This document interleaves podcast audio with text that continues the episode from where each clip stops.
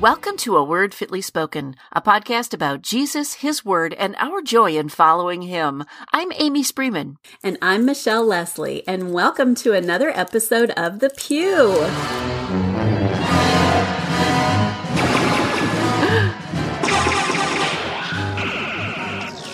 We debuted this recurring feature back in October of last year, and now that the holidays are over, it is time to bring it back. On each episode of The Pew, Amy and I will collect a few trending topics that we'll share with you and react to. It's kind of like a, a non annoying Christian version of The View. All of the joy, none of the Behar. Amen. we call, yeah, we call it The Pew, not only because it will bear a slight resemblance to The View, but because it's sort of like our view from the church pew on these stories. Yeah, that's right. And we've got some very thought provoking stories coming your way tonight.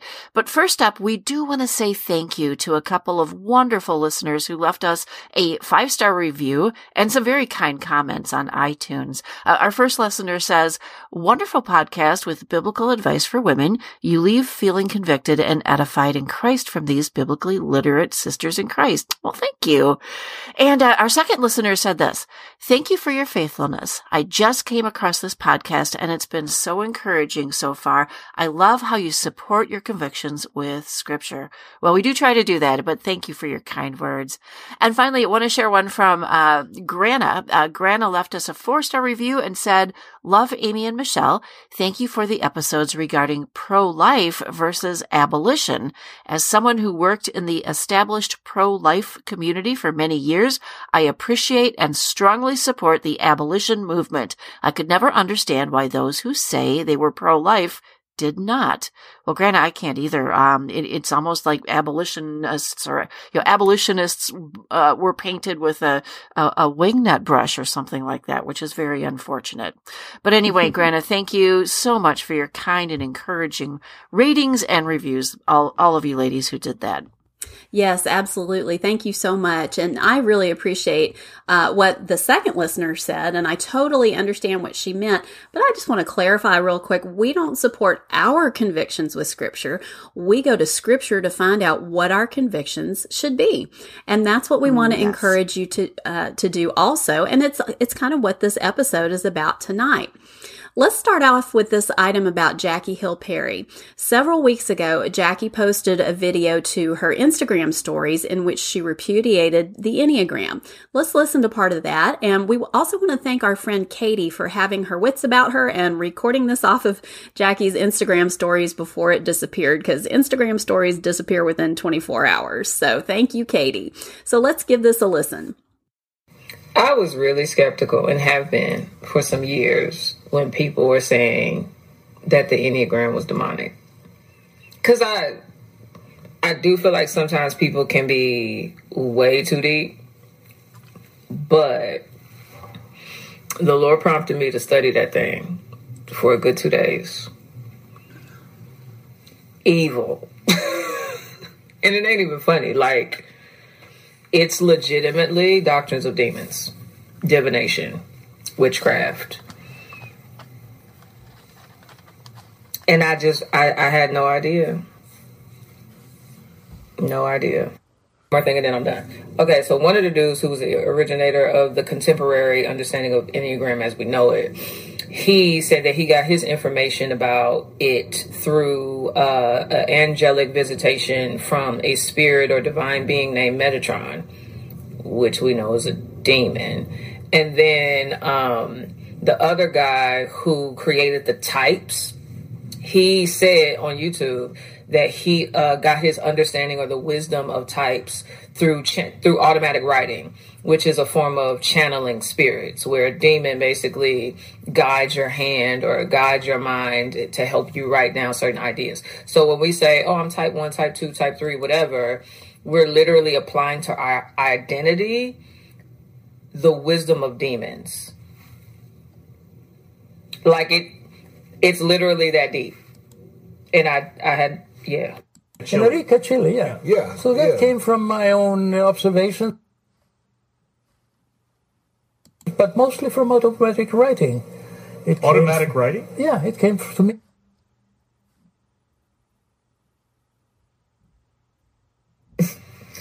and I was telling Preston, part of this is I've talked about Enneagram on several occasions.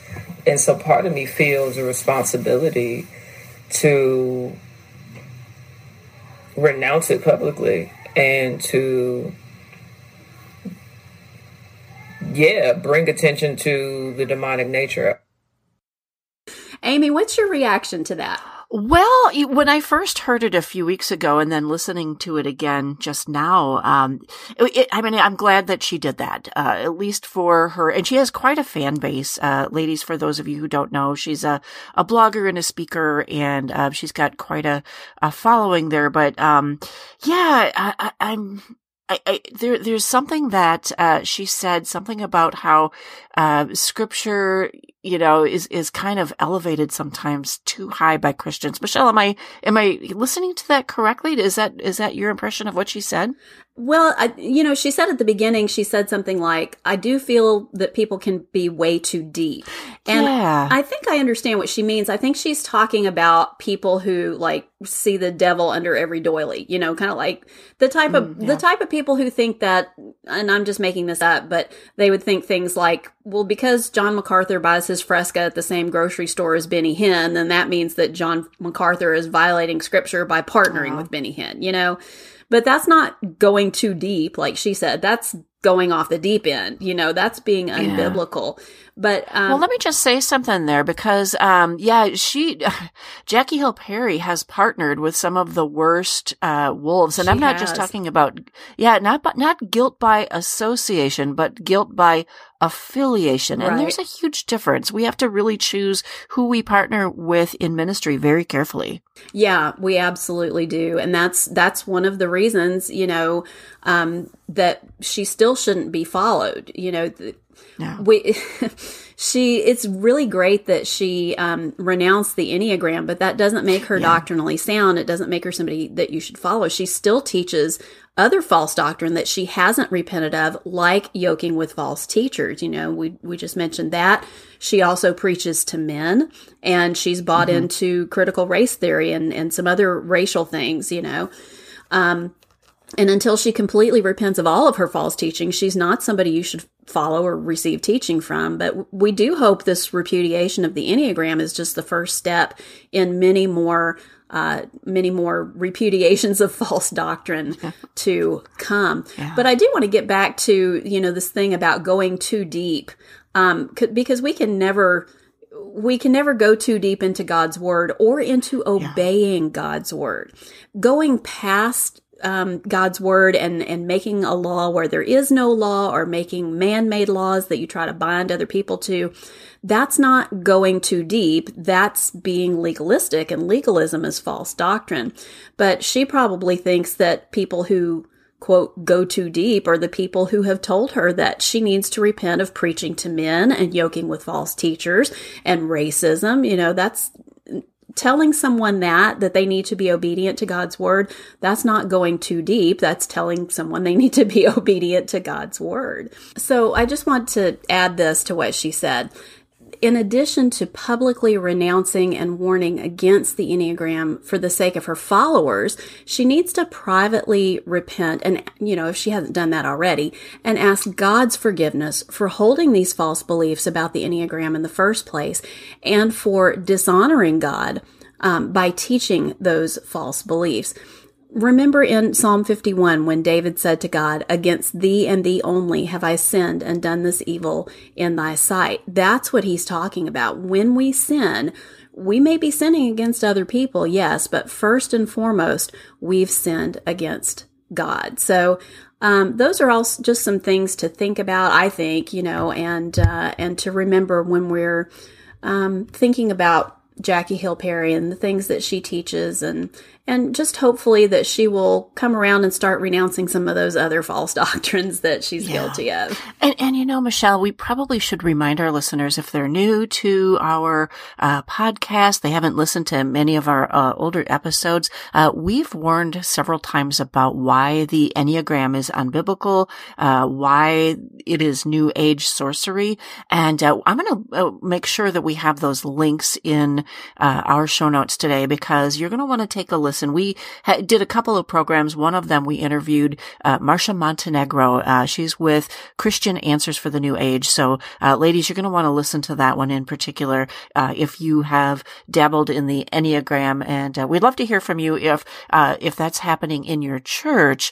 I, I know businesses do it. You know, companies will do that with their employees, but some churches are doing it too. So, we want to we want to hear from you if that's happening, and and just help you kind of out of that. Well, here's our next story of the night. Uh, this one also contains something to listen to. Um, mega church pastor Andy Stanley on gay Christians. And I'm going to put that in bunny ears. Okay. Uh, so, um, I want to point out that, uh, Andy Stanley has come out, uh, in favor of gay Christianity, uh, if there is such a thing. And, uh, it, it should not be a surprise because, um, his stance on homosexuality goes way back more than a decade. Andy Stanley, of course, is the pastor at North Point Church. It's very large. And, uh, back in April of 2012, so that was more than 10 years ago, he was rightly criticized for a sermon illustrating, uh, illustration involving a uh, gay couple who wanted to volunteer in his church. Um, Stanley at that time labeled uh, the adultery, but not homosexuality, a sin. And uh, Andy, Andy Stanley is the son of Charles Stanley, who you may be familiar with. And uh, in a video that we're going to play for you in just a minute here, uh, it was recently leaked a few weeks ago from his conference last year called Drive 22. And he talked again about how uh, homosexual people who want to come to church and who love Jesus have far more faith than people who are not homosexual. Pretty, pretty big statement there. And he calls the verses in God's word uh, that talk about homosexuality being a sin the clobber verses as in we use those verses to clobber people over the head, which is uh, pretty pretty strange. But let's take a listen to uh, this audio clip from Andy Stanley. Figure out how to get straight people as excited about serving and engaging as the gay men and women I know, we would have a volunteer backlog. That's my experience in our churches. Well, I, am a gay person, I'll just read it to you. A gay person, when I say gay, men and women, okay? A gay person who still wants to attend church after the way the church has treated the gay community, I'm telling you, they have more faith than I do. They have more faith than a lot of you. A gay person who knows, you know what?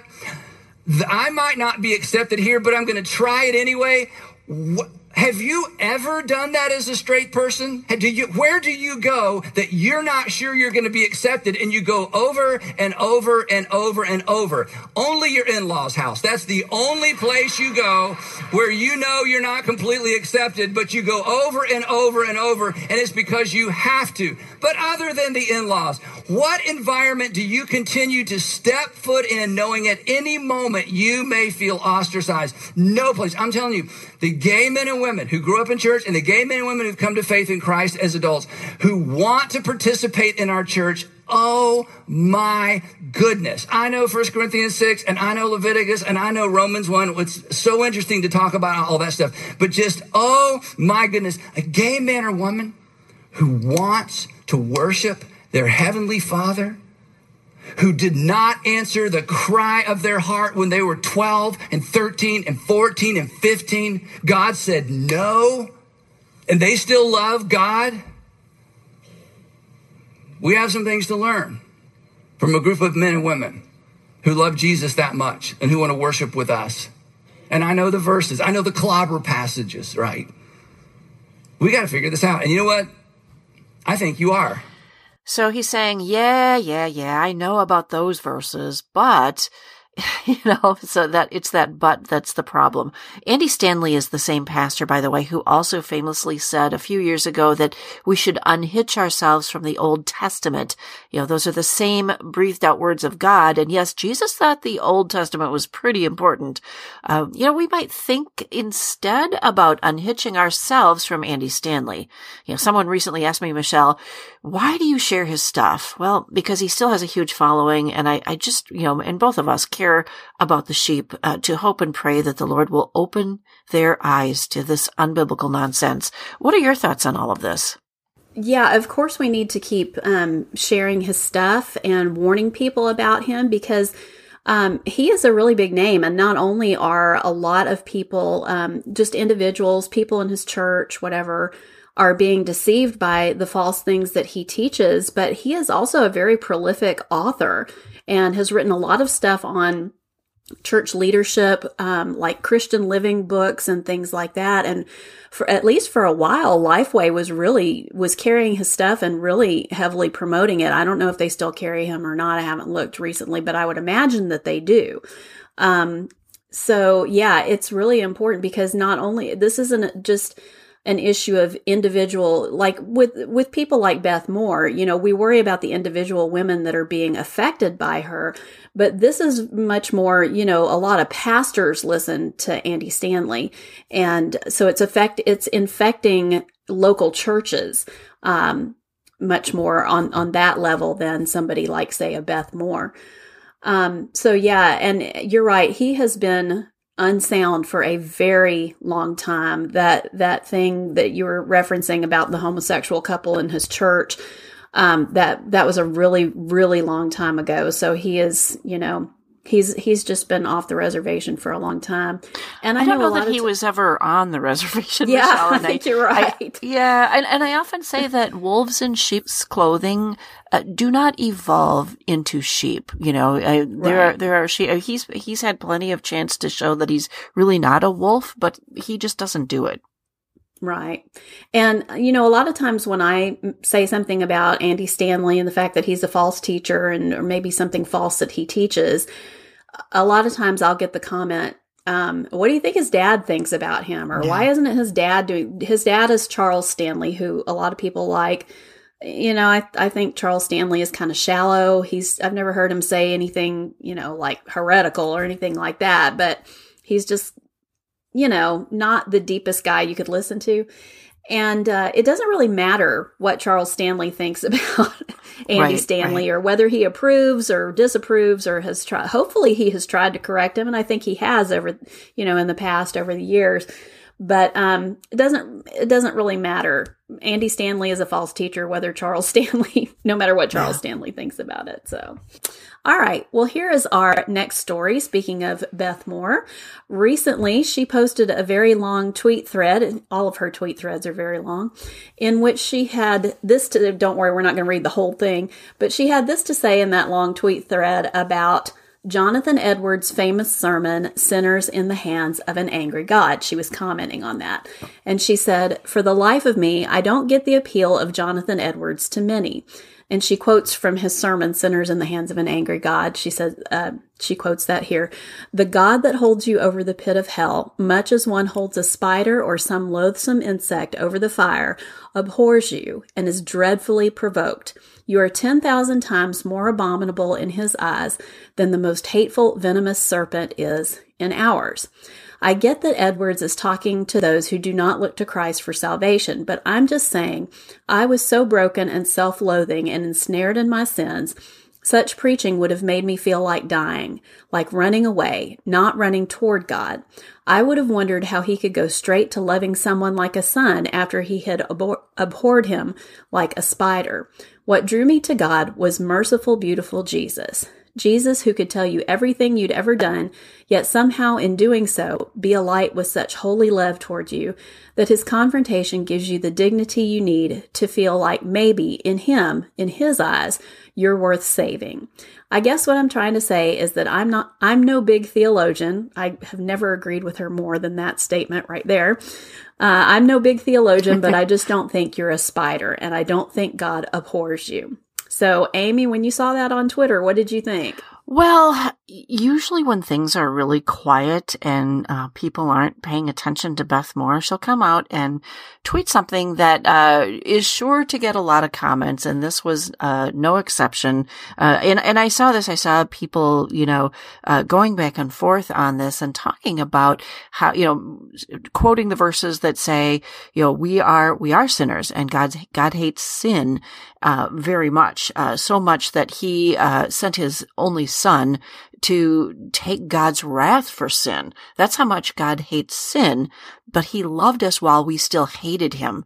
Uh, so, uh, kind of things were going back and forth. And I thought, Beth, why are you doing this? You know, why are you, uh, why? I, I don't know. What, what did you think of this? Well, you know, Edwards' description of God's wrath against sinners is a garden party compared to God's actual wrath against sin True. and sinners. We ought to be thanking Edwards for doing his best to try to describe the fate that awaits us all without Christ so that we would flee to the cross and throw ourselves on the mercy of Christ, begging his forgiveness for our sins. That was Edwards' purpose and goal. Just because it hurts Beth's feelings doesn't mean it isn't true. And you know, if you have to face that kind of wrath, you're going to look back on on Edwards' comments and go, "I should have had to I should have listened. Um, I should have heeded that warning." And then also, you know, keep in mind if you've ever read uh, Sinners in the Hands of an Angry God, and we've got a link in the show notes where you can go read it. Um, you'll read where Edwards does talk about the grace and mercy of God, but Beth failed to mention that in her. In yeah, her right. And she took she took it out of context as what happened, she and uh, and that's unfortunate. Yeah, she just has a hard time with the wrath of God, and I'm sorry to say, one time uh, if she doesn't repent of her sin and trust Christ and believe the biblical gospel, she is going to face that wrath of God one day. Um, and I, I shudder to think what she is going to face. And it's not going to be just a description in words of God's God's wrath like Edwards' description. It is going to be God's actual wrath, which is so much worse than Edwards' description. But she doesn't like, you know, she doesn't like Edwards' tone. She doesn't like him talking about God's wrath because they offend her sensibilities. But, the, you know, this is really interesting here. If you've ever studied his sermon, like we had to study um, that sermon in high school. I went to a Christian high school, but we had to study it in English class. And, um, you know, we studied the history behind it and everything. And I was just reading back on, on some of that today. And here's something that our, our listeners might find really interesting. We've got a link to this in the show notes. Jonathan Edwards preached this sermon in the middle of the Great Awakening in Enfield, Connecticut. And people were getting saved in droves all over the place, but Enfield in particular was a place that was hostile to the gospel. They didn't, you know, they didn't want to hear it. Um, people showed up, but they were rude and they weren't paying attention and, and all that. And then Edwards stepped into the pulpit to preach. And, but when he preached sinners in the hands of an angry God in Enfield, and he got to the part about God's wrath, you know, the part that Beth didn't like, they didn't feel like dying or running away instead of running to God. They didn't say, Hey, Edwards, watch your tone. You're being too harsh. This is hurting my feelings. You know what happened? Edwards could not even finish the sermon because of people shrieking and weeping in repentance over their sin. It was just too loud for him to continue preaching. And so he stepped off the platform and he and some of the other pastors that were there gathered up little groups of people who were trying to repent and, and prayed with them. And a lot of people got saved. And I just thought, you know, when was the last time you ever saw people repenting over their sin like that at a Beth Moore event? So yeah, what a stark contrast. I um yeah. wow. That was a time in our history. I would have liked to have seen that, to been a, a spider on yeah. the wall, so to speak, just to see uh and hear that sermon. I would have loved that. But uh yeah, that that is something. Uh, all right. Well, let's go on to our next story. Um, this is what the headline said. I saw this today. It says this Oxford Dictionary added Enby, TERF, and more than a dozen new LGBTQ plus words in 2022. Quite a headline. And uh, so why share a headline like this? Why share a story if it's not related to Christianity? Because, listeners, the enemy of our souls can do a lot of sheep shearing simply by changing our everyday language. I have a link to this article in the show notes. Gotta warn you though, word of caution. The source is called Pink News, which is obviously not a Christian publication. So gird your loins. Uh, I do like to get news straight from the original source, so I don't mix it up. I, I go right to the links in, in stories like this. Um, and this, this particular story does have links to the Oxford Dictionary where you can view those definitions if you like. Um, some of these, though, I cannot even read here on our program because they are not appropriate for us or for you to listen to. Uh, but the first new word uh, in 2022 is LGBTQ, uh, and that stands for lesbian, gay, bisexual, transgender, queer. And it was just added just a short while ago in September, along with words like tea house, and that means a public toilet used by men to engage in or solicit sexual activity with other men. Um, and I, I feel, uh, you know, just I'm skating to the edge here, just even describing that. Um, then there's the entry for something called TERF. Uh, have you heard of heard of TERF, Michelle? I think I have heard of that acronym before. Yes. Yeah, uh, TERF, T E R F. It means trans exclusionary radical feminist. The definition says this. Originally used within the radical feminist movement, TERF is now typically regarded as derogatory. All right. So other words, Enby, not envy, Enby, uh, E-N-B-Y, and that is short for someone who is non-binary, uh, was also added, that word was also added along with gender affirming, that's a new word, uh, which is one of four new sub-entries for the noun gender. Now, this Oxford English Dictionary defines gender affirming as an adjective that, quote, validates or confirms a person's gender and, quote, enables a person, especially a transgender person, to live according to their gender identity. Oh boy. Okay. So ladies, you can go to the link and you can look at the other words if you have the stomach for it. Now, why are these words important for us as Christians if we're not even going to be using them? Well, because whoever controls the vernacular controls the way our minds as a society think. Do you ever wonder why the homosexual community rarely uses the word homosexual? Well, Christians use that word. The Bible uses that word. But the rest of the world, including the news media, public schools, and so forth, use gay affirming or words like that. It's softer. It's considered more acceptable. And so many Christians are now using softer and more acceptable language as well. And it's all part of our ever shape shifting world. And if you don't understand or mis- un- misuse these words, uh, you're probably going to be canceled or worse. And we all know what happens to anyone who misgenders someone by calling a boy a boy or a girl a girl. So, Michelle, what do you think of these new words? Well, you're absolutely right, Amy. Whenever there's an agenda that Satan wants to push, the first thing he attacks about it is our language. Uh, that's Correct. his first step. You know, he he tries to uh, because the the reason that he does that is because we think in language. When you think yeah. a thought, you are thinking language. You're thinking in language. You're thinking in words. And um, so if he can change the definitions of words, he that's a way he can get into your brain with you know with new that's definitions right. of, of words. And and look, another thing that he can do, I, I'm personally not going to go look up these these words because I just yeah. I don't need those really graphic images in my mind, things that I don't know about, and it's better that I don't know about. Um, I just I don't need that in my head and but that's another thing that's another way he can and I'm not saying other people can't but that's another way that he can get into your brain, you know, putting thing, thoughts in your head that you never even conceived of before and shouldn't. Right. So, um, well, and those thoughts, those words are going to be part of school curriculums. They're, yeah. you know, eventually your, your children and grandchildren will begin using their words like they're nothing. Yeah. So, um, it's good for us to at least, unfortunately, we have to kind of be educated so that we can steer them back to the true word of God and what these concepts really are doing. Yeah, absolutely. It's just, yeah. it's really a shame that, um, that the world is going the way that it's going these days. It's Yes. it's awful. I'm I'm kind of curious why they limited uh, LGBTQ to LGBTQ. Doesn't it have like six other letters and a plus sign and a pound sign and a yeah. exclamation point or something at the end Little of it emojis. I don't know. Yeah. Yeah. It changes every once in a while, so it's It very hard to keep up, but Yeah. Oh, it's Yeah. crazy. it's very sad. All righty. well, here's my last story for the night.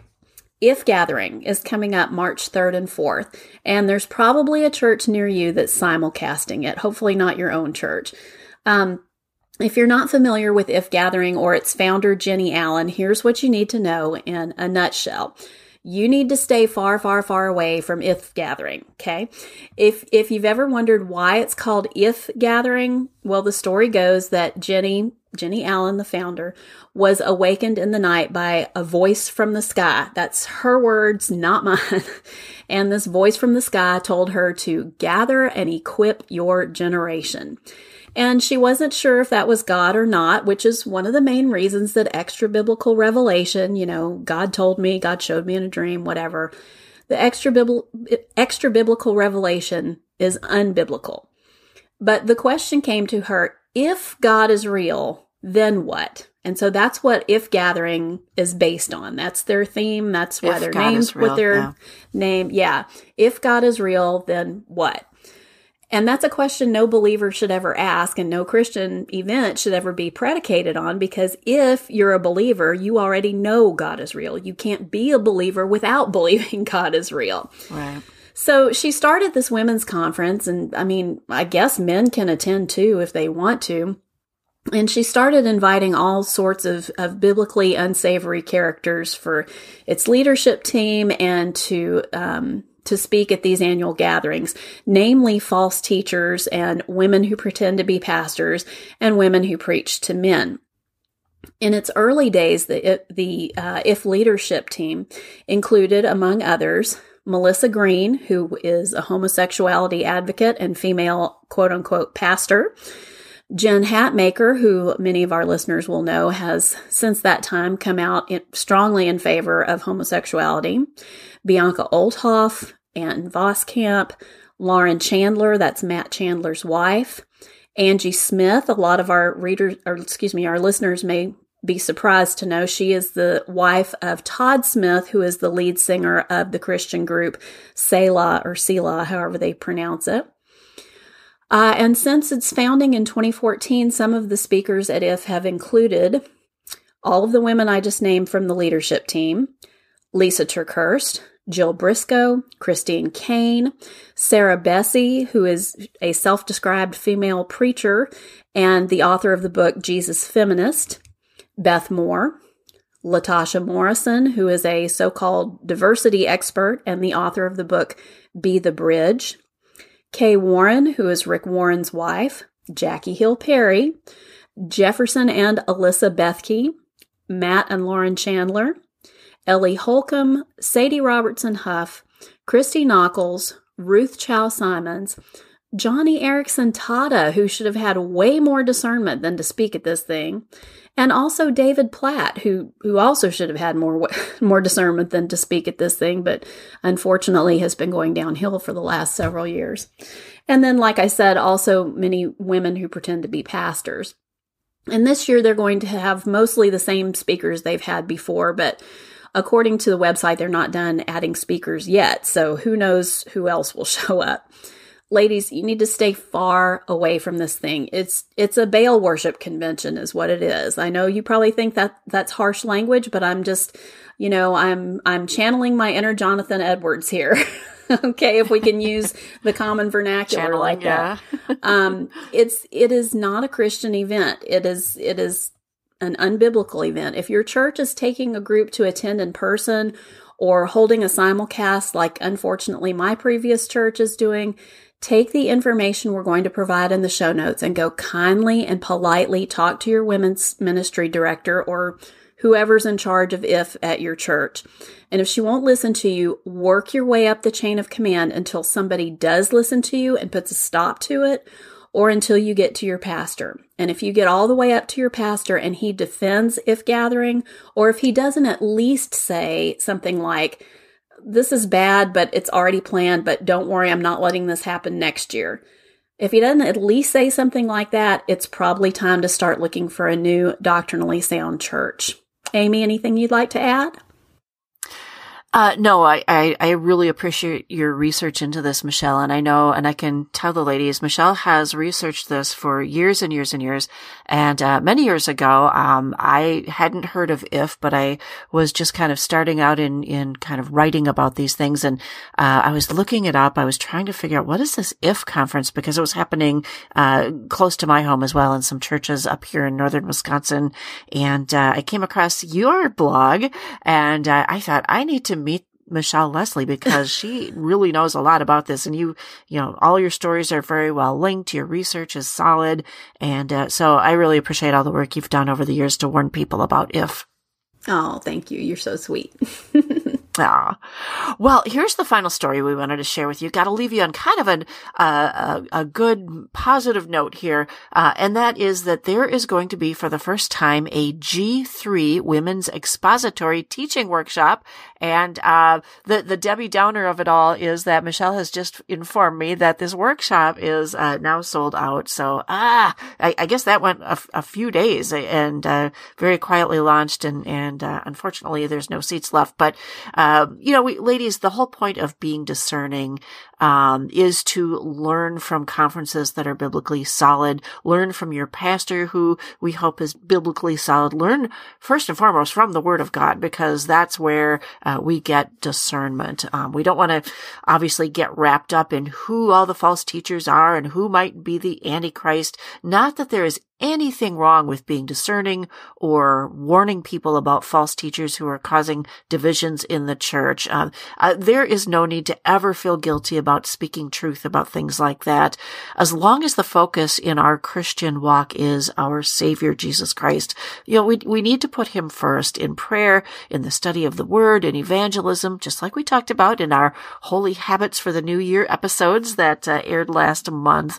But there is this wonderful, um, workshop. It's not a conference, it's a workshop, and it's coming up in June 2023. Like I said, it is sold out, but perhaps they'll open up some more sessions at some point. I hope they do. It's this uh, G3 Women's Expository Teaching Workshop, ladies only. And guess what? Michelle and I have both decided, Lord willing, that we are going to be there. Michelle's driving, I'm flying, and um, it, it, was probably what was it, Michelle, three or four years four years ago now that you and I first met at a women's conference. Not that one, but um, that that's how we met. That's how this podcast was born. So um, I'm just really excited to uh, get to see you again, my sister, and uh, a few other ladies who've said that they've signed up. So uh, yeah, sorry, sorry to report that it's uh, sold out, but we do we do want to let you know that there are good conferences that we need to do our research. Um, and when Michelle and I hear of such conferences and opportunities, we will definitely let you know. Yeah, it really is a shame that this one is sold out, Amy. I mean, um, you know, it's going to be such a great a great workshop, and and we really there really, like you said, there are not enough good conferences and workshops for godly, discerning, doctrinally sound women. And this is going to be one of them. Hopefully, this is just going to be the first of many that they will hold, you know, in the years to come. So really keep an eye out and follow G3 Ministries. Uh, you know, follow their web, their website is G3min, M-I-N dot org. I think it's dot .org. Um, but we'll have a we'll have a link in the uh, show notes for you about that. And just watch for hopefully the next one to pop up, and maybe you can go. I know they've they've been holding these um, expository teaching workshops for men and pastors for a long time, and I've I've heard the comments from some of the men who have gone to those and they you know they've said how excellent it is and and you know the way that they teach you to handle scripture correctly and teach scripture correctly is by taking a passage of scripture and having you teach it you know and so they base it on different books of the bible or passages of scripture that they they use to teach from. So some of the men have been to several different ones and they've really enjoyed it. So keep an eye out in the future. And if, you know, if God willing, if they will hold some more in the future, you really want to go if you, especially if you teach like a women's Bible study, a Sunday school class, if you are discipling another woman, even if you're just teaching your children the Bible in your home every day or during homeschooling or whatever, um, it'll be really, really helpful. Or even if you're just studying the Bible on your own, I think it'll be really helpful as well. So keep an eye out for that in the future. You bet. Well, Michelle, that, that was a lot of the pew. Some of them were really stinky, but uh, others were good. And so, real, really, ladies, we want you to uh, check out our show notes because we've got a lot on there this time. And uh, that's going to wrap things up for another episode of The Pew on A Word Fitly Spoken. What did you think, listeners? Sound off on our Facebook, Twitter, or Instagram pages, or leave us a, well, what we hope will be a five star review and uh, an encouraging comment or two on iTunes, Podbean, or wherever you listen to A Word Fitly Spoken. We're on uh, most of them, I think. And uh, don't forget to check out all of our resources at a awordfitlyspoken.life. And until next time, keep your focus on the good news of Jesus and walk worthy.